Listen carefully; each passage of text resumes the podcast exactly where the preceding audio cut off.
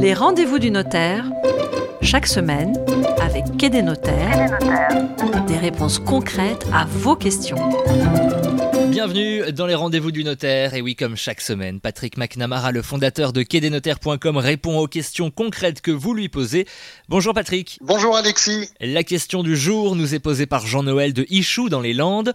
Le notaire a-t-il le droit de changer la date de signature de vente par un simple mail?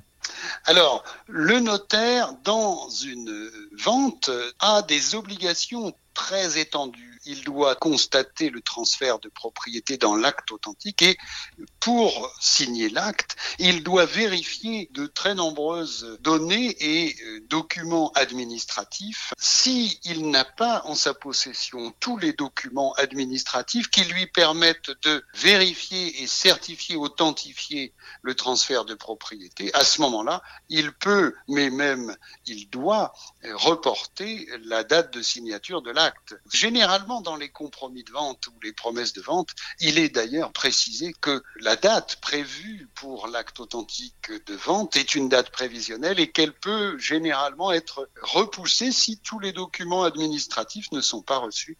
Vous savez, Alexis, le notaire n'est pas un professionnel du droit comme les autres il est officier public ministériel et à ce titre, il a des prérogatives très spécifiques comme un juge peut en avoir avec le prononcé de certains jugements. L'acte authentique du notaire a une force exécutoire, c'est-à-dire que les parties peuvent s'en saisir pour faire exécuter ce qui est prévu dans le contrat. Et Patrick, la différence entre, entre force obligatoire et force exécutoire, c'est quoi? Alors elle est très importante, la différence, puisque euh, tous les contrats que vous pouvez signer ou qui sont signés entre deux parties ont une force obligatoire dans le sens où elles obligent chacune des hmm. parties à accomplir ce qu'elles ont fait, D'accord. ce qu'elles ont, ce qu'elles ont écrit.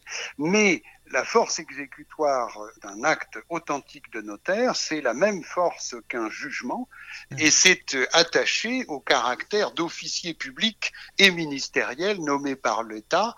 Euh, et seul l'acte authentique a une force exécutoire. Très bien, on a, on a bien compris. Alors Patrick, pour finir, votre conseil. Mon conseil aux parties, c'est de bien donner au notaire toutes les informations et les documents administratifs le plus en amont possible. Et quand il ne s'agit pas d'une vente à publier aux hypothèques, eh bien de demander au notaire un acte authentique. Par exemple, pour un bail commercial, c'est le contrat le plus sécurisant. Donc, rapprochez-vous de votre notaire, il vous donnera un caractère exécutoire à votre acte et vous aurez un acte qui aura la force d'un jugement. Voilà, le notaire qui est aussi là pour vous conseiller, hein, on le rappelle.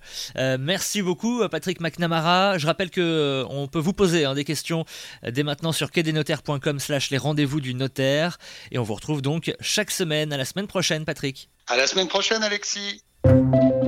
Les rendez-vous du notaire, chaque semaine, avec Quai des notaires, des réponses concrètes à vos questions.